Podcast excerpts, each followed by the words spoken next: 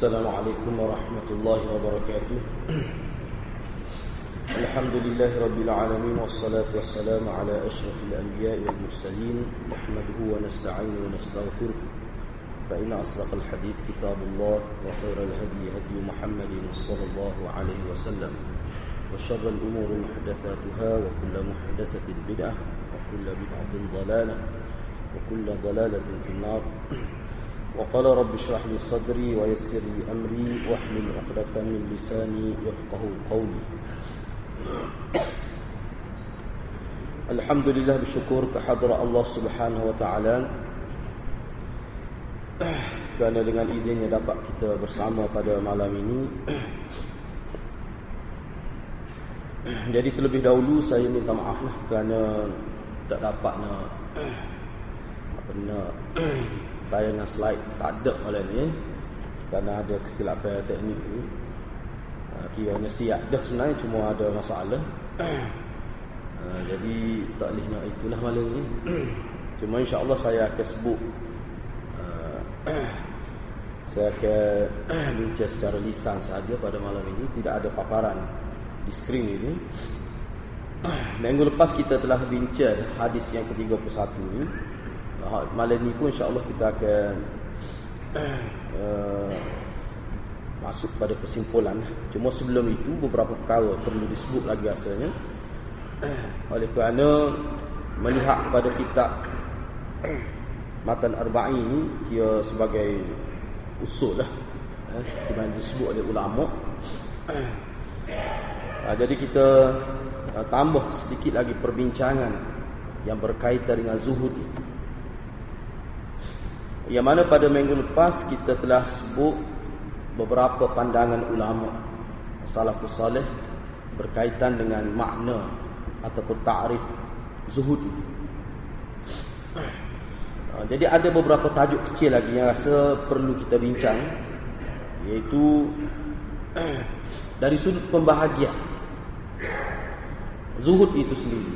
Mana dalam kitab-kitab disebut ini ah, habis-habis kalau nak rujuk secara panjang boleh rujuk. Dalam banyak kitab sebenarnya disebut tentang zuhud ini sama ada ihyat dan kitab-kitab tarbiyah pendidikan. Ha, kalau dalam syarah-syarah hadis tu dia tidak banyak sangat. Cuma dia sebut hak asas-asas saja jadi kalau nak detail tu dia ada sebenarnya kitab yang sebut. Bahkan di kedai-kedai buku pun ada. Ha, mana yang menyebutkan kita zuhud itu dengan panjang lebar perbincangan. Cuma uh, bila kita nak bincang hadis ni kita tidaklah nak bincang zuhud ini secara terlalu detail jadi panjang sangat Cuma saya nak ambil tajuk-tajuk yang dikira penting. Ha, yang mana pada malam ini kita nak tengok bagaimana para ulama membahagikan zuhud itu. Jadi ulama banyak berselisih pendapat, berbab pelbagai lah. Orang ini kata gini, orang ini kata gini dalam bab zuhud ini. Dalam bab zuhud. Jadi saya akan sebut beberapa pandangan ulama yang mewakili ulama-ulama yang ramai tu lah yang sebut dan zuhud ini. Jadi kalau kita tengok dalam masalah agama ni banyak sebenarnya perkara yang diselisihkan oleh ulama. Antaranya inilah zuhud. Ha, misalnya Imam Ahmad ketika meng, me, apa ni membahagikan zuhud tu dia kata zuhud ni pada pandangan dia ada tiga. Ada tiga perkara lah dia kata. Yang pertamanya zuhud. Ah, bahagian pertama yang kira paling pentinglah bagi Imam Ahmad di atas zuhud ni iaitu uh, az-zuhdu fil haram yakni tarkul haram wa hadha huwa zuhdul awam zuhud yang pertama adalah zuhud terhadap perkara yang haram. Yakni meninggalkan melakukan perkara yang haram. Ini adalah zuhud untuk orang awam termasuk semua ha, ini mesti ada bila kata dia tu seorang muslim, seorang mukmin tak dapat tidak zuhud dalam konteks tidak melakukan yang haram, ini wajib ada. Dia panggil az-zuhdu fil haram. Yani at-tark at-tarkul haram. Ha, ini untuk umum, untuk semua. Tak kira dia tu siapa asal dia mengucap la ilaha illallah, maka dia mesti ada zuhud dalam konteks ini. Ha, ini kata Imam Ahmad. Kata Imam Ahmad. Yang kedua, Bahagian yang kedua tarkul fudul min al halal wahwa zuhdul khawas. Meninggalkan yang lebih-lebih. Ha, meninggalkan yang lebih daripada yang halal. Benar halal. Tapi kita ambil sekadar perlu sahaja. Jadi untuk kegunaan kita, kita ambil sekadar yang perlu. Sekadar hak dururi sahaja. Hak fudul itu, kalau kita ada banyak tu, kita akan bui kepada orang. Ha, ini adalah merupakan zuhdul khawasi. Zuhud orang-orang khawas. Orang-orang yang agak khusus orang-orang yang istimewa lah. Ha, kalau ni payah juga ni orang awam nak buat ni tak boleh Ha, tapi sahabat Nabi dia buat ni. Lebih daripada ni dia boleh buat. Mana hak halal tu banyak. Hak halal ni sebenarnya lebih banyak daripada yang haram. Tak boleh nak bilang hak halal ni. Hak haram. Hak haram tu lebih sedikit. Tidaklah sebanyak yang halal ni. Jadi dalam banyak-banyak hak halal itu, kita tidak ambil semua. Mana tidak bermewah dengan halal tu maksud fudu tu. Tidak bermewah-mewah dengan yang halal. Ambil sekadar yang perlu sahaja. Kita tengok juga selepas ni bagaimana pandangan ulama tentang yang halal itu. Bagaimana konteks zuhud dalam yang halal itu. Ini zuhud orang khawas. Sebab kita sebut dah minggu lepas ke. Imam Ahmad kata bila dia bangun pagi tak ada apa-apa itulah hati dia paling tenang. Hati dia paling tenang. Itu uh, kenyataan itu menunjukkan tahap Imam Ahmad itu. Itu tahap peringkat dia, martabat dia. Jadi kalau kita nak petik, nak ambil, nak ikut di tahap itu dalam keadaan kita tidak bersedia daripada awal, maka tidak praktikal ulama kata. Tak praktikal. Kalau kita nak, nak kalau kita nak ambil cara Imam Ahmad bangun pagi, umur kali kita banyak puluh tahun kita kena latih. Eh, banyak belah tahun kita kena latih diri kita nak sampai ke tahap itu. Kalau Imam Ahmad sebut tu sebenarnya tahap. Bukan untuk mubtadi'in. Kalau peringkat awal tak boleh buat gitu. Kalau ada yang boleh buat memang hebatlah. Ha, tapi nak boleh sapa ke tahap tu tu banyak perkara. Lah. Sahabat sendiri pun melalui banyak peringkat. Banyak peringkat. Dan Nabi kalau kita tengok dalam muamalat Nabi dengan para sahabat pun, Nabi lah yang sahabat ni mengikut peringkat juga. Nabi tidak kira serupa semua, serupa bakal tak. Yang mana kalau kita tengok sahabat-sahabat besar ini, Nabi layan dia lebih teruk. Teruk tu masuk lebih berat. Nabi tekan dia dalam beragama. Ha, misalnya kalau sekiranya Abu Bakar nak sedekah semua harta dia, Nabi wasallam terima. Tapi setengah sahabat nak sedekah semua harta, Nabi tak terima. Kenapa? Ha, sebab Nabi tengok orang ni, ni tak sampai ke tahap Abu Bakar. Kalau dia bui juga akan timbul masalah dengan bini dia apa? Akan timbul masalah dengan diri dia sendiri ke? Ha, dia tak boleh tiru-tiru benda ni. Benda zuhud ni dia tak boleh tiru-tiru. Dia kena latih daripada awal. Kalau kita tiru, ah dia jadi sakit jiwa. Dia pening kepala. Banyak perkara. Kita tengok orang tu zuhud, tengok misalnya contoh nak kita kata. Maknanya pakai baju seperti normal. Dia Sahabat tidak buat gitu semua. Itu tahap orang. Dan Nabi pun tidak paksa. Hak tu termasuk dalam bab benda berat tu nak buat tu. Tetapi sebab tu kata benda berat dengan ingin ni benda relatif, benda nisbi. Bagi saya normal, tidak berat pun Imam Ahmad dia bangun pagi. Tak ada berat apa. Dia buat tu dia buat paling lega dalam hidup dia.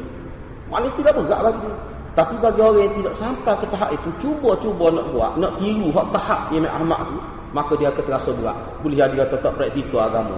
Jodoh ke zuhud ni. Ah, macam-macam dia pertikar. Padahal tahap dia tu tidak situ. Imam Ahmad pun nak sampai ke tahap tu, tu berapa lama? Duduk latih diri dia. Amal sunnah, amal maknanya hati tak sempat terikat dengan dunia lama-lama lagi suka dia mari satu hal satu keadaan iaitu rasa tenang bila tidak ada terikat dengan harta ha, jadi kena ingat benda-benda gitu dia tak boleh kita nak tiru tak terkali dia kena belajar kena tahu cara dia ha, ni hak, hak, hak ni hak bak ayat kedua ni ayat kedua ni hak tadi hak tarkul haram tu hak tu memang hak tu terikat dengan syariat hak tu tak boleh hak tu Benda haram ni semua orang Islam tak kira khawas ke arif ke tak kira tahap mana dia mesti tinggal benda haram. Kalau seorang tu orang dakwa dia tu wali tapi dia buat benda haram kita tak usah pilih tak usah paling dia. Tidak tu wali tu kalau buat benda haram.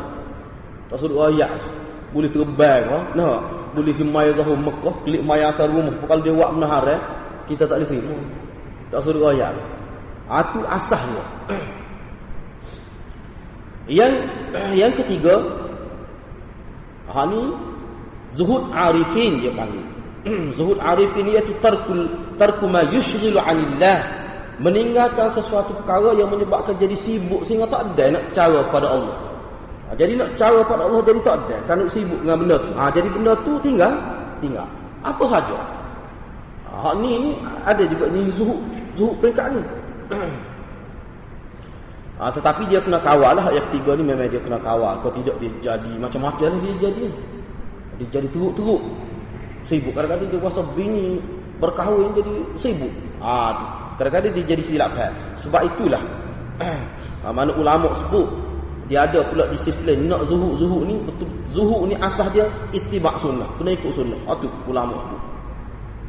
Kalau kita nak ambil aspek zuhud tapi langsung kita tak erti Quran, tak belajar Quran, tak belajar hadis, ah, dia akan berlaku banyak kesilapan dalam proses amali kita.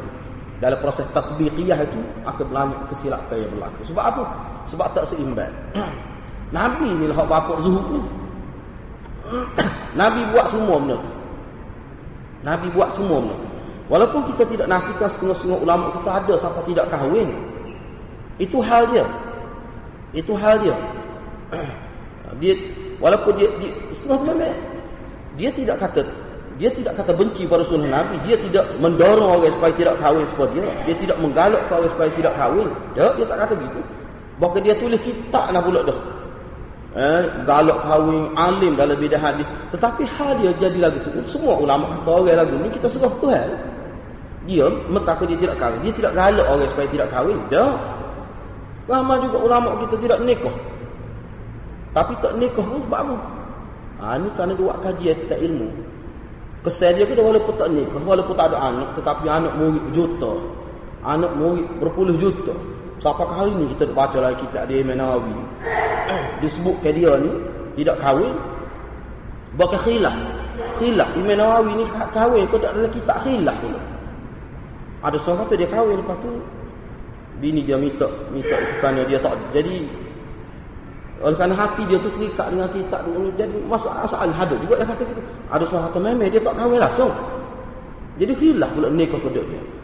Tetapi kalau dia tak nikah juga, apa yang dia buat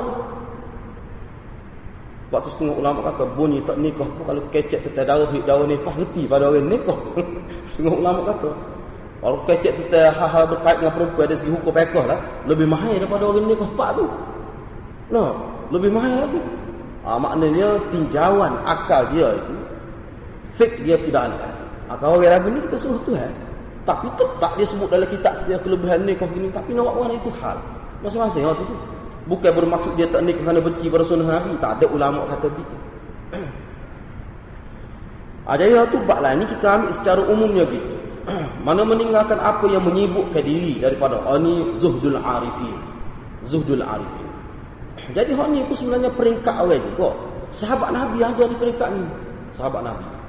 Ah, sahabat Nabi. Ada ni hak siapa peringkat ni. Beberapa orang sahabat Nabi. Ha, misalnya Abu Dhar. Abu Dhar antara gini. Siapa ulama, ulama kata dia ni menguasai kerajaan rohani. Abu Dhar. Memang dia jenis lagu ni. Bahkan kalau kita tengok hadis-hadis Nabi pun lebih banyak Nabi wasiat kepada dia. Lebih banyak Nabi sebut kepada dia. Dari sudut keruhanian. Ha, Abu Dhar. Salah soalnya. Abu Dhar Al-Ghifari. Sebab apa sesuai? Sesuai. Jadi semua-semua tu orang tak nak ikut dia. Tapi dia tak paksa dia ikut cuma untuk dia. Dia ambil yang paling tinggi. Ah. ah jadi tapi jadi molek, jadi molek. Dia jadi molek tidak jadi pelik, tak timbul benda pelik-pelik benda yang bercanggah dengan sunnah tak ada. Cuma dia ambil tu peringkat tinggi. Lebih bersifat hakikat dia ambil. Mana kalau orang awam nak ikut atau tak boleh. Dia kalau paksa orang awam ikut tu dosa. Kadang-kadang. Paksa orang awam ikut dia. tak boleh. Ha, sebab tu zaman Sayyidina apa ni? Sayyidina Umar atau Sayyidina Uthman. Ha, tak ingat eh? Antara dua tu lah. Katanya dia dan beberapa orang sahabat lain diasingkan. Maknanya khalifah pada tu minta dia agak duduk jauh sikit daripada masyarakat. Kerana ada setengah amalan itu tidak sesuai. Benda tu betul. Tapi kalau orang awal tengok jadi boleh jadi timur fitnah. Ada berlaku. Itu hal dia lah. Ada berlaku begitu. Tetapi tak ada disebut benda-benda yang mencari benda-benda yang melanggar sunnah. Tak ada. Tak ada berlaku. Sebab apa? Sebab dia ni alim kata sunnah. Dia tahu. Ha, sebab tu pokok mana pun kalau sekiranya kita nak ambil dalam bidang kezuhudan kita tu, sama ada uh, sufi ke apa, dia mesti kita tahu sunnah itu. Mesti tahu sejarah kehidupan Nabi, sejarah kehidupan sahabat. Kita kena tahu gagasan yang Nabi bawa tu apa dia. Prinsip agama tu apa dia. Dia kena tahu tu. Kalau tidak tahu tu menyebabkan dia boleh macam-macam lah. Dari sudut akidah, dia mesti tahu. Dia mesti boleh beza ini ruangan akidah, ini ruangan syiah. Dia kena tahu. Kalau tidak dia tak kena gaya dia akan rempuh. Mana bab akidah. Dia tak khabar dia setuju bab akidah benar besar. Boleh jadi begitu. Lama kita tempat kita ni kadang-kadang kata tu kata-kata tu dia dia pegang lebih kuat daripada sunnah. Lama gitu. Tu guru dia sebut dia pegang sepasuk sepasunnah je. Lama tu. Patu tu guru dia mimpi tu. Hak tu hidup ayat kat orang. Padahal tak boleh pahala ayat tu. Kalau siapa, kalau kita rayak kat orang sunnah Nabi, boleh pahala. Tapi dia rela, tu ayat tu kat orang. Dia rela ambil doa-doa tertentu, hak tu dia sebut. Siapa tinggal Nabi? Siapa tinggal Nabi? Ha, ini maknanya sudah lari daripada prinsip Nabi SAW. Jadi kita nak berubahlah nama berapa. Kuasa kita tidak langgar prinsip. Hak Nabi bawa, tak apa. kalau tak ada nama pun kalau langgar prinsip, itu salah. Jadi benda tu kita kena ingat lah. Sebab bak zuhud ni Kadang-kadang banyak yang tersalah. Kita akan tengok selepas ni ada kenyataan yang berguna untuk kita lah. Ha, itu kata-kata Imam Ahmad. Kata-kata Ibn Qayyim pula. Ibn Qayyim sebut, dia kata zuhud ni ada beberapa bahagian. Yang pertama zuhudun fil haram bahawa fardu ainin. Kata Imam Ibn Qayyim, zuhud yang pertama, bahagian yang pertama adalah zuhud dalam perkara haram. Ha, sepuhak tani lah, sepuhak yang disebut oleh Imam Ahmad itu. Ini fardu ain, wajib atas setiap orang yang mengucap la ilaha illallah maka zuhud fil haram ini wajib. Dia tak boleh buat benda haram. Yang kedua, wa zuhdun fi wa zuhdun fi syubhat. Zuhud dalam benda-benda yang tak yang syubhat, syubhat lah. Syubhat ni benda-benda tak jelas. Haram ke halal ke tak jelas. Syubhat. Dengan mengambil kira tahap syubhat itu. Kalau syubhat itu kuat, mana hati kita lebih cenderung 70 peratus haram, mana kuat ke arah haram, ha, maka hak itu tu ultuhiqat bil wajib. Zuhud itu terhadap syubhat itu dikatakan wajib, mana wajib tinggal. Ha, wajib tinggal. Wajib tinggal. Kalau sekiranya benda syubhat itu mana lebih teruk, lebih berat. Mana kita rasa benda syubhat ini hak kita duduk sedar duduk 50 duduk sedar sedar ni tidak 50 50 ke arah haram kita berasa lebih daripada 50. Mana ke arah halal itu lebih sedikit. Maka kalau mengikut pembahagian Ibn Qayyim ini, maka itu wajib juga kita tinggal. Supa dengan tarkul haram itu juga. Ha, ini. Kata Ibn Qayyim. Tetapi sekiranya yang syubhat itu lemah, yang ini benar yang syubhat itu ke arah kita kata haram itu bawah pada 50%, mana ke arah halal itu lebih berat, kita berasa gitu. Berasa dalam keadaan fitrah kita lah. Dia kata kita ni jaga semaya, cara pada agama, prihatin pada syiah. Nah, dia marilah perasaan. Kalau orang jenis kaki maksiat, dia tak kira perasaan dia. Ulama kata. Kalau jenis kaki maksiat, bahawa dia berasa tu, tak, tak nak kira. Semaya dia. Dia mari berasa pelik-pelik. Tak kira tu. Ini dalam keadaan orang yang jaga hukum halal haram, jaga hukum agama, ah, perasaan dia tu diiktiraf oleh agama. Jadi kalau dia berasa syubhat itu ingin lah. Tidak, mana ke arah uh, halal itu lebih berat? Hak tu sunat dia anggap baik dia tinggal. Ha, dia tinggal juga. Ha, dia tinggal juga. Takut ada tersalah. Ha, tapi yang tadi wajib. Ha, kalau mengikut pembahagian Ibn Qayyim Ibn Qayyim. Yang ketiga wazuhdul fudul zuhud terhadap benda-benda yang lebih benda-benda bermewah mana zuhud mengelak diri daripada bermewah-mewah terhadap benda yang halal benda tu jelas halal tapi kita tak semeng. Ha, bukan bermakna kita tidak tidak tidak kejar harta, cari harta. Dak harta tu kita cari. Kerana perbuatan mencari harta yang halal itu itu boleh pahala. Itu pahala tu besar. Yang mana yang mana orang yang zuhud ni kalau dia ada harta banyak, maka masyarakat akan dapat nikmati harta dia. Itu sebab sahabat. Sebab sahabat. Kita akan tengok selepas ni mana ulama buat komentar tentang beberapa orang sahabat Nabi yang kaya Dia lah jutawan tapi dia lah paling zuhud. Lagu mana pengamalan dia? Lagu mana praktik dia tentang harta dia? Lagu mana bentuk infak fi sabilillah? Ha, lepas ni kita tengok. Eh? Ada juga setengah ulama membuat kenyataan bahawa uh, dari sudut pembahagian lain lah. Pembahagian itu. Iaitu pertamanya.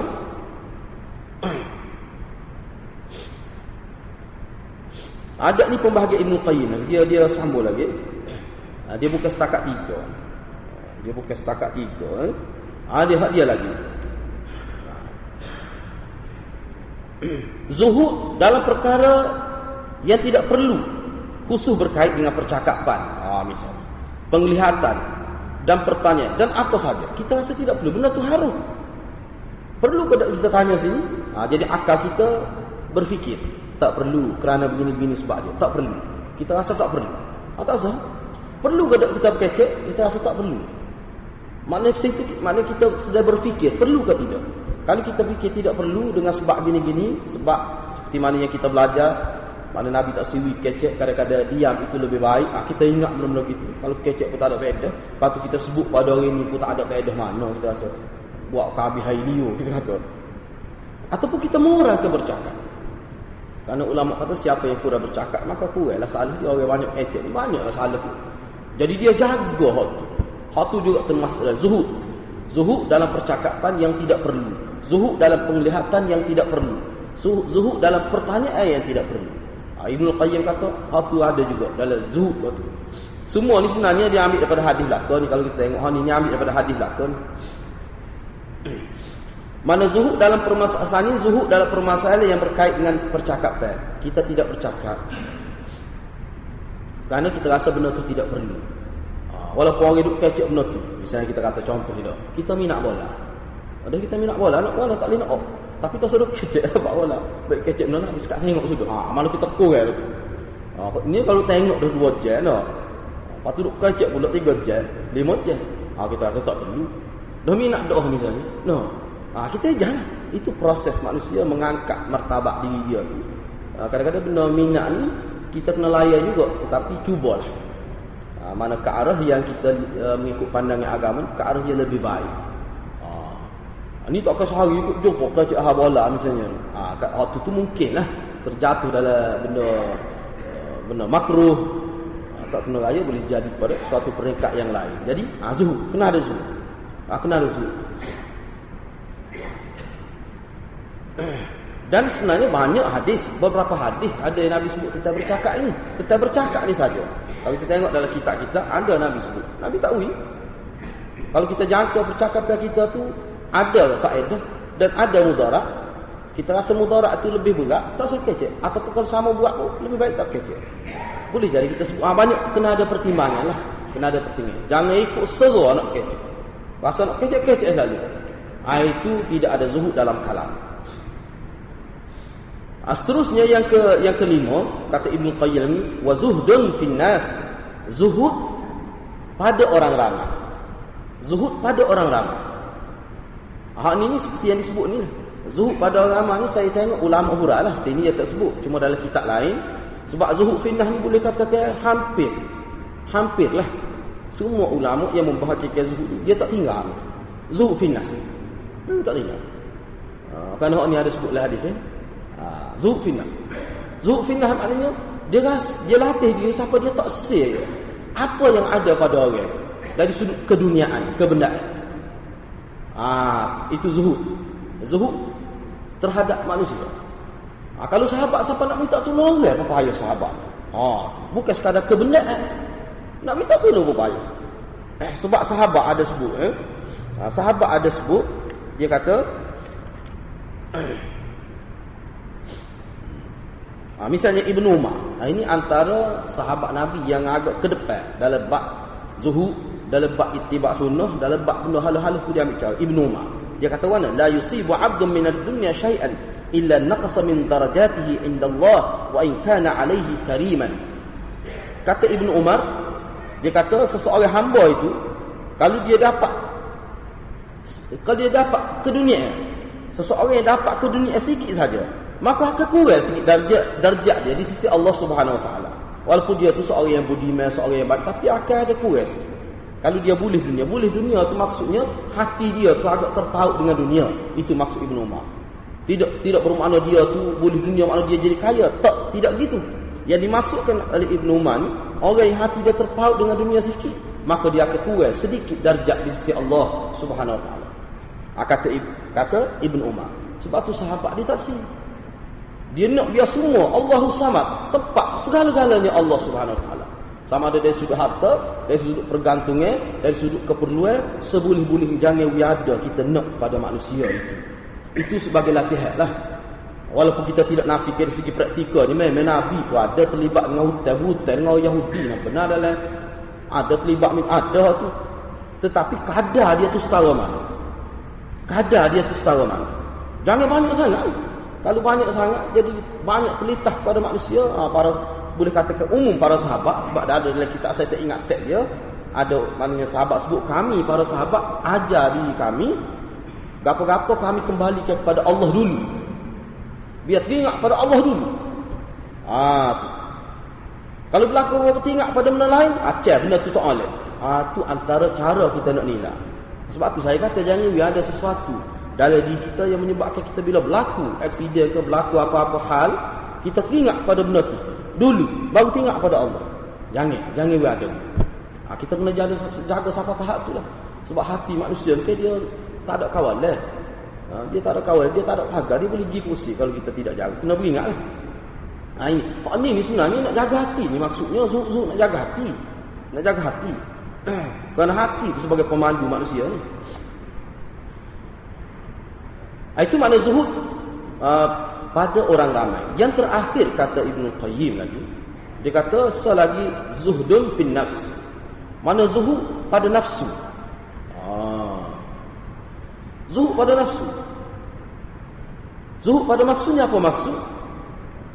Mana dia cuba latih diri dia supaya hati dia ni dia latih dia jadi mudah ingat pada Allah Subhanahu Wa Taala. Ah gitu. Dia latih lagi. Dengan cara mana? Baca Quran mana?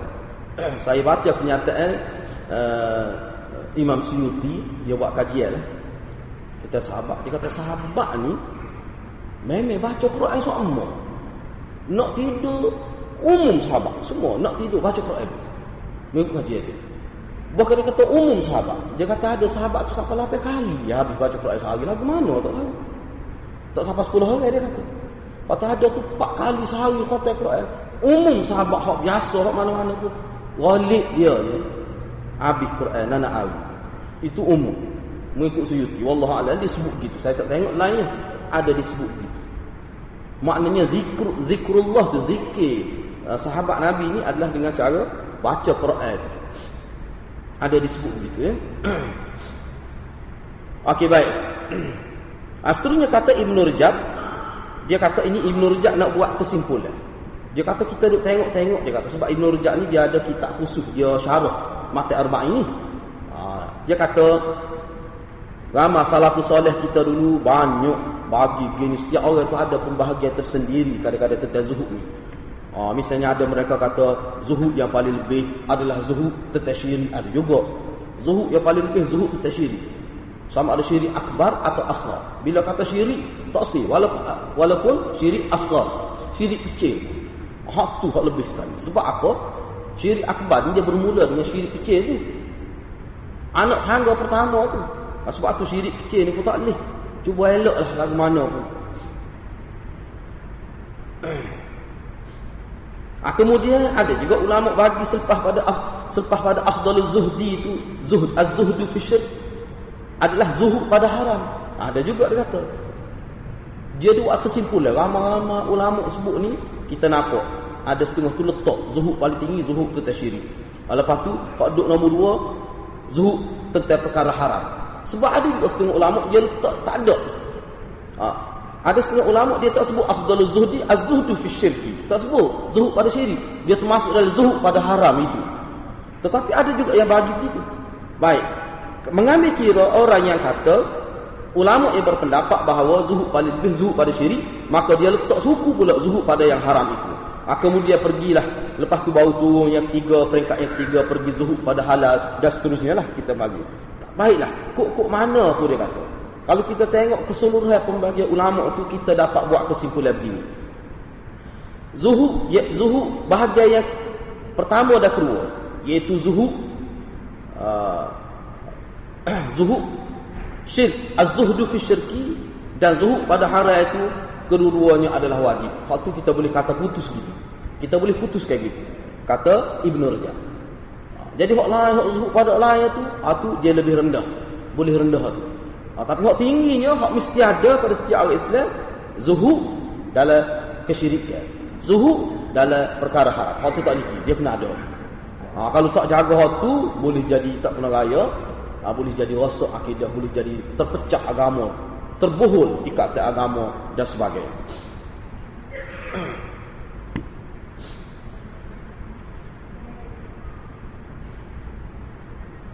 Okey, tak apalah hatinya. Nah, sekarang ni kita nak tengok pula ni tajuk kecil eh. Bila kita membicarakan tentang zuhud ni kita nak tengok pula dalam ni tak ada sebut eh, dalam kitab lain saya tengok. Ah, dalam kitab lain Kunus dalam kitab Kunus. Ah, dia ada syarah ah, bukan syarah mata arba'in dia syarah dia syarah kitab Riyadhus Salihin 20 jilid. Awak tu 20 jilid dia syarah kitab Riyadhus Salihin. Ha, cuma siapa kita ni baru 8 jilid. Dia tak dia tak, tak, tak cetak semua lagi. Ha, tidak kita tak nak download ke apa tak nak itulah. Ha, jadi kalau kita perhati situ dia sebut.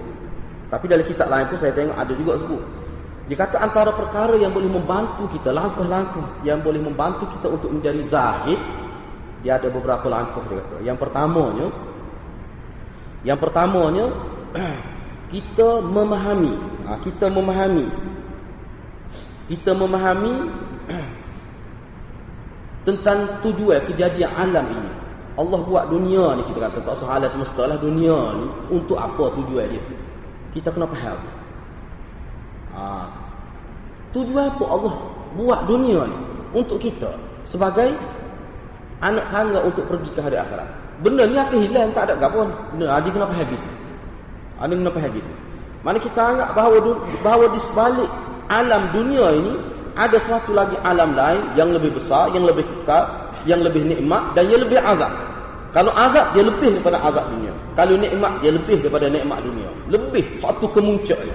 Nah, kalau nikmat, mata tak pernah tengok, telinga tak pernah dengar. Hati tak pernah terlintas benda tu dalam hadis sebut kan. Ah tu kemuncak nikmat. Kalau azab pun begitu juga. Kalau azab pun begitu juga. Ah dia ada satu lagi ruang lain, alam lain. Ha, kena ingat tu. Jadi hak dunia ni dia akan hilang. Tetapi kenyataan-kenyataan ni, ni kepahaman kita ni. Tetapi kenyataannya setiap perbuatan kita yang kita lakukan atas dunia ni dialah menjadi natijah keputusan di hari hak lagi. Ha, kita kena faham. Ha, apa saja kita buat. Dia kena faham tu. Kalau tak faham tu, payahlah.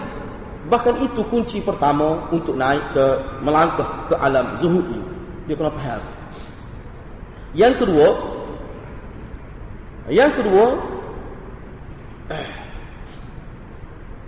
Kita kena faham bahawa Dunia ini Dia akan hilang ah, Khusus Bahkan dia bersifat benda yang imajinasi saja hilang Sebab saya itu sebut sama dengan istilah bayangan Akhirat dunia ini Dia hilang Dia tak kekal. Mana akhirat tu yang kekal. Cuba dari segi huraiannya katakanlah seorang itu dapat harta banyak. 5 bilion aset dia. Katakanlah sehari itu kalau kita bagi pendapat tidak sampai setengah itu tiga sejuta sehari tiga puluh ribu sehari hak seratus ribu sebulan itu biasa ya ok baik dengan harta sebanyak tu tu lah dia nak makan sebanyak mana dia nak guna untuk isteri dia sebanyak mana Bukan maknanya dia tak akan puas juga. Dia tak akan puas juga. Kalau manusia beli kereta yang paling mahal tu, dia pakai seminggu, dia berasa nak lagi yang lain. Jiwa manusia ni dia tak akan puas dengan apa yang ada. Memang Allah buat gitu. Kalau kita biarkan dia tak dikawal oleh agama, tak dikawal oleh wayu, tak dikawal oleh akal yang dibagi, dia akan nak sombong. Ha. Dalil dia mudah. Tengok orang kaya tu menipu. Kau kaya, kau menipu. No. Kaya tu jangan kira. Kalau makan pitih pun tak habis kita kata. Tetapi dia nak semacam. Tak puas semacam. Duk menipu semacam. Dia nak kokok semacam kita kata. Dah, apa maksud tu? Nak ayat ni tak puas lah tu. Kalau manusia puas, dia tidak lagu tu. Dia tak kira hak halal, hak ada. Siapa bunuh orang aku disangka itu mana isyarat ketidakpuasan hati manusia tu. Itulah, itulah hakikat yang miskinnya. Orang miskin tu.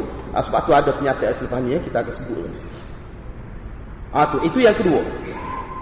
Yang kedua. Yang ketiga, yang ketiganya dia yakin bahawa apa yang Allah cadangkan selepas hari dunia itu hak tu lebih baik. Dia yakin hak tu. Atau dia mari beberapa perkara. Dia yakin. Hak tu sebenarnya. Kalau kita boleh sebanyak mana atas dunia ni benda tu akan hilang. Dia akan musnah. Kecuali orang tak percaya pada hari kiamat, hari bangkit itu bak lain. Ni dah zuhud ni kita kekek untuk orang Islam. Zuhud ni perbicaraan kita tentang orang Islam. Kalau tidak Islam kita tak kekek buat zuhud. Ni untuk orang Islam. Itu tanda. Sebab tu setengah-setengah ulama dalam kitab-kitab yang saya baca dia kata sebenarnya zuhud zuhud ni dalam semua peringkat lah. Kita ambil peringkat mula-mula zuhud terhadap perkara haram ini kalau orang yang tak boleh zuhud fil haram tak boleh zuhud jaga diri dalam bab haram dia semacam ada protes terhadap hari kiamat. Dia semacam ada perasaan tidak yakin pada hari kiamat. Sehingga benda haram dia sanggup buat. Sedangkan benda halal terbentang banyak di hadapan dia kenapa dia buat benda haram seolah dia tidak yakin pada hari pembalasan ah gitu disebut oleh ulama di sebalik itu ulama kata zuhud ini adalah tanda seorang itu percaya pada hari akhirat. Tanda kepada hari pembalasan yang Allah cadar tak tahulah berapa juta kali ganda lebih hebat nikmatnya. Misalnya ulama sebut dalam Quran, apa tujuan dalam Quran sebut? Apa kita nak dalam syurga bila seorang masuk syurga? Apa saja yang terlintas? Mulut tak sebut, terlintas mari. Apa maksud? Apa maksud? Apa maksud? ulama bahas hadis-hadis yang menyebutkan tentang nikmat-nikmat syurga. Misalnya dia terlintas nak sesuatu dalam syurga. Terlintas saja mulut tersebut. Tak ada nak minta dengan bidadari. Dengan khadam-khadam dalam syurga tu. Terus mari sekali. Apa maksud? Nak ayatnya itu sesuai dengan keinginan manusia. Manusia dia nak benda bila nak cepat lah. Nak cepat. Benda molek tapi dia nak cepat. Dia boleh sekali. Jadi Allah beri benda tu. Dia manusia tak boleh nak buat benda tu. Manusia cuba buat. Cuba buat dia duduk. Semua ada remote lah kerap remote lah. Lepas tu banyak dia cuba nak buat. Manusia cuba kan? Itu kita nampak sebenarnya manusia nak kita nak reka nak mudah. Tapi manusia tak boleh nak buat orang dalam bak hati manusia Allah saja boleh buat. Allah tahu. Kalau kita telitah nak apa tak ada siapa tahu. Bahkan tidak ada alat. Sampai hari kiamat sampai hari kiamat ulama kata tidak akan ada satu alat boleh kesan kasat manusia. Boleh. Oh, tu ada hadis tu. Walaupun dia tidak sebut gitu tetapi nak ayatnya bak niat ikhlas ikhlas kerja Tuhan. Itu mana qasak kan tidak ada satu alat yang boleh kesan qasak manusia. Ha, kalau ada TV kita tu itu laku ne tu. Tak ada. Oh kalau boleh gitu lebih pada nabi. Mukjizat nabi pun. Kalau ada hal tu kalau mukjizat nabi pun jari-jari Allah tahu Allah pun kira Allah pun tahu bukan nabi tahu sendiri Nabi tahu apa tu sebab dia dah ada setengah-setengah sahabat. Semua ulama kata, itu adalah kerana Allah beritahu. Bukan tahu Nabi secara mustaqil, secara sendiri. Ya. Sebab tu banyak kawan Nabi tak tahu. Dan ulama sebut, tahu hasrat orang ni, tak ada kelebihan sikit apa. Sebenarnya. Bahkan tak pernah raya, jadi bahaya. Tak perlu, tidak ditaklifkan. Seorang nak jadi halim, dia, kalau dia tak tahu waktu tu, tak apa. Bahkan kalau tahu waktu banyak, dia diguna oleh pokok sesak nak memesok kau oh dia tahu. Mari sini buat item dia kita tak sabar lagi. Ya. Kadang-kadang orang boleh pening lagi sini. Boleh pening lagi tu. Semua orang itu nak kejar tu duk kejar tu dengan mengapik dengan apa kadang-kadang nak kejar nak benda-benda khariqul adat benda-benda yang mencari adat benda-benda oh, gitu. Dia nak tu. Ah nak tu ah kalau niat lagu tu memang ada tak boleh lagu tu tak boleh lagu Dah tak perlu kita kejar tu sunat tak perlu. Tak perlu, tidak ditaklifkan. Kita ni tidak mukallaf dalam bidang itu. Tak perlu. Ulama itu tak perlu. Bahkan jadi kau bahaya pula. Jadi kau bahaya pula ada benda lagi. Kalau nak kira kepentingan benda itu Nabi lebih penting. Tapi Nabi tak tak sih. Nabi tak pernah minta dengan Allah SWT supaya pedai dia tu boleh pancung orang daripada jarak 200 meter ke. No. Tak ada. Padahal malaikat pernah tahu nak guna bukit Uhud tu dihempak atas kepala bapak Quraisy. Tapi Nabi tak sini. Nabi nak pergi dengan sebab musabab supaya orang boleh ikut. Kalau Nabi buat setiap benda pelik belaka lahir pada Nabi, orang nak ikut lagu mana? Orang tak boleh nak ikut. Jadi hak Nabi buat benda praktikal orang boleh ikut. Ha, jadi zuhud ni zuhud hak Nabi buat tu praktikal orang boleh ikut. Zuhud cara Nabi, zuhud jauh semua orang boleh ikut. Asal dia mengucap dan dia ada kemampuan nak ikut. Hak tu zuhud yang kita bincang ni dalam konteks boleh ikut.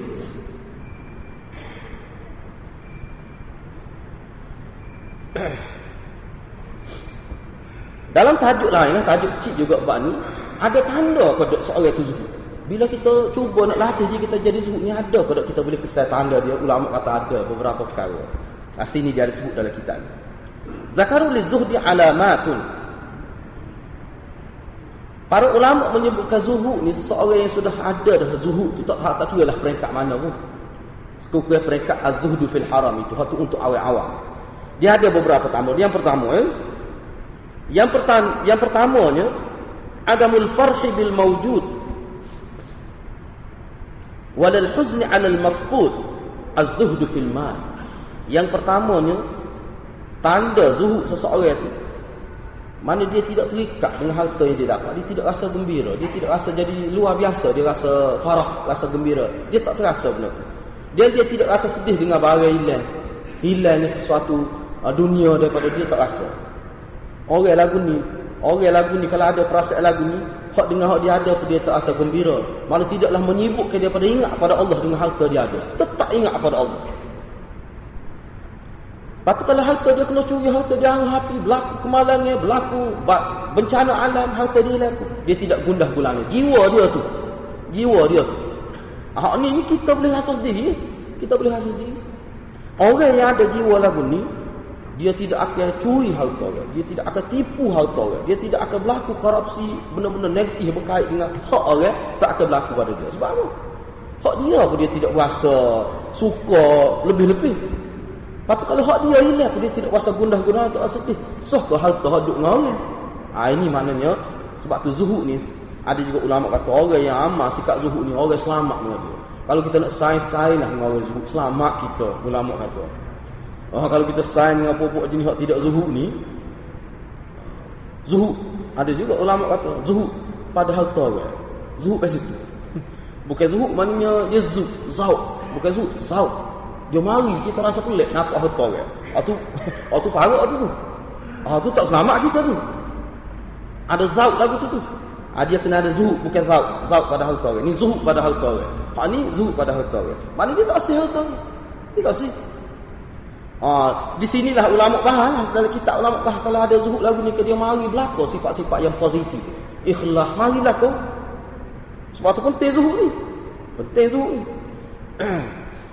yang kedua, alamat yang kedua ni seseorang yang dia berasa orang puji dia, orang puji dia, dia berasa serupa. Mana dia tidak nak puji orang. Bahkan kalau orang puji dia, dia istighfar. Dia beringat. Ah, Bahkan kalau dalam agama, sebuah sahabat Nabi kata, kata apa, asalkan dia yakin dia betul dalam agama, tidak mengganggu dia kejian manusia itu. Cercaan manusia, tidak mengganggu dia. Dia tak takut batu. Walaupun Nabi Suhail, tak kita dikeji. Nabi Suhail, tak. Tetapi kalau dia dalam nak memertabak ke agama ni, dia berhadapan dengan celaan manusia, benda itu tidak mengganggu perjuangan dia. Ha, ini adalah tanda. Jadi seimbang lah dia. Orang puji dia pun tidak jadi rosak. Jangan terbaik main. Ramai makna manusia jadi rosak dengan sebab orang puji dia. Ha, puji-puji ni sebenarnya racun juga ada kata. Sebab tu adalah hadis Nabi Nabi sebut. Kalau orang kuat-kuat dah puji tu, ambil tanah kau suap dalam mulut dia. Nabi kata dalam hadis sebut. Tak boleh. Ha, sebab selesai orang dia tak boleh puji, dia jadi melayar gitu. Dia jadi melamun, jadi tak apa nak rapat di bumi. Ada juga sana, tu bahaya. Sebab tu Nabi tak puji. Selesai orang tak apa. Sebab sahabat Nabi bila Nabi, Nabi puji, klik kau kuat ibadah. Sahabat Nabi, kalau Nabi puji, kau kuat ibadah. Bukan klik melengah jalan tu. Ah, jadi jadi kita pun jangan puji nak tengok. Jangan kuat sangat sebab puji-puji ni sebab tu dalam balas dia panggil uh, al-madh bermakna zam. Puji tu tapi dia ada makna keji tu. Ada juga ada orang puji tu dengan maksud tak molek. Uh, jadi jadi benda ni perasaan kita lah perasaan kita. Orang tak tahu. Istiwa, istiwa ul madhi wal dham.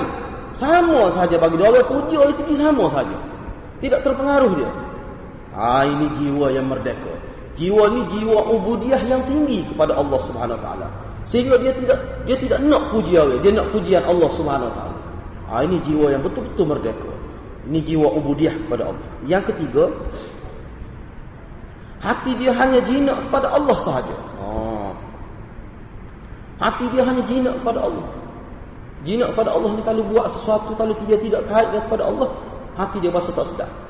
Maknanya, hak ni dalam istilah setengah ulama dia kata orang yang mencapai halawatut ta'ah. Bila dia taat tu dia rasa manis. Jadi bila bila dia buat baik pada ibu bapa, bila dia buat baik pada ibu bapa misalnya dalam huraian dia lah. Bila dia buat baik pada ibu bapa dia terasa aku sedang mengikut perintah Allah. Bila dia beri nafkah pada isteri dia mari perasaan itu. Orang lagu ni tidak nak orang puji ni kalau orang lagu ni. Ah tu besar. Ah, dia rasa bila dia buat ketaatan dia rasa. Jadi kalau dia tak rasa tu, dia kalau dia tidak rasa manis, tidak rasa tentera jiwa, cel tu ada tak kenal. Dia mari macam rada dia boleh kesal tu. Ah ni juga peringkat yang tinggi lah. Ah, tapi kalau boleh ni, ah, mana kita sudah dapat lah tu zuhud tu zuhud tu sebenarnya.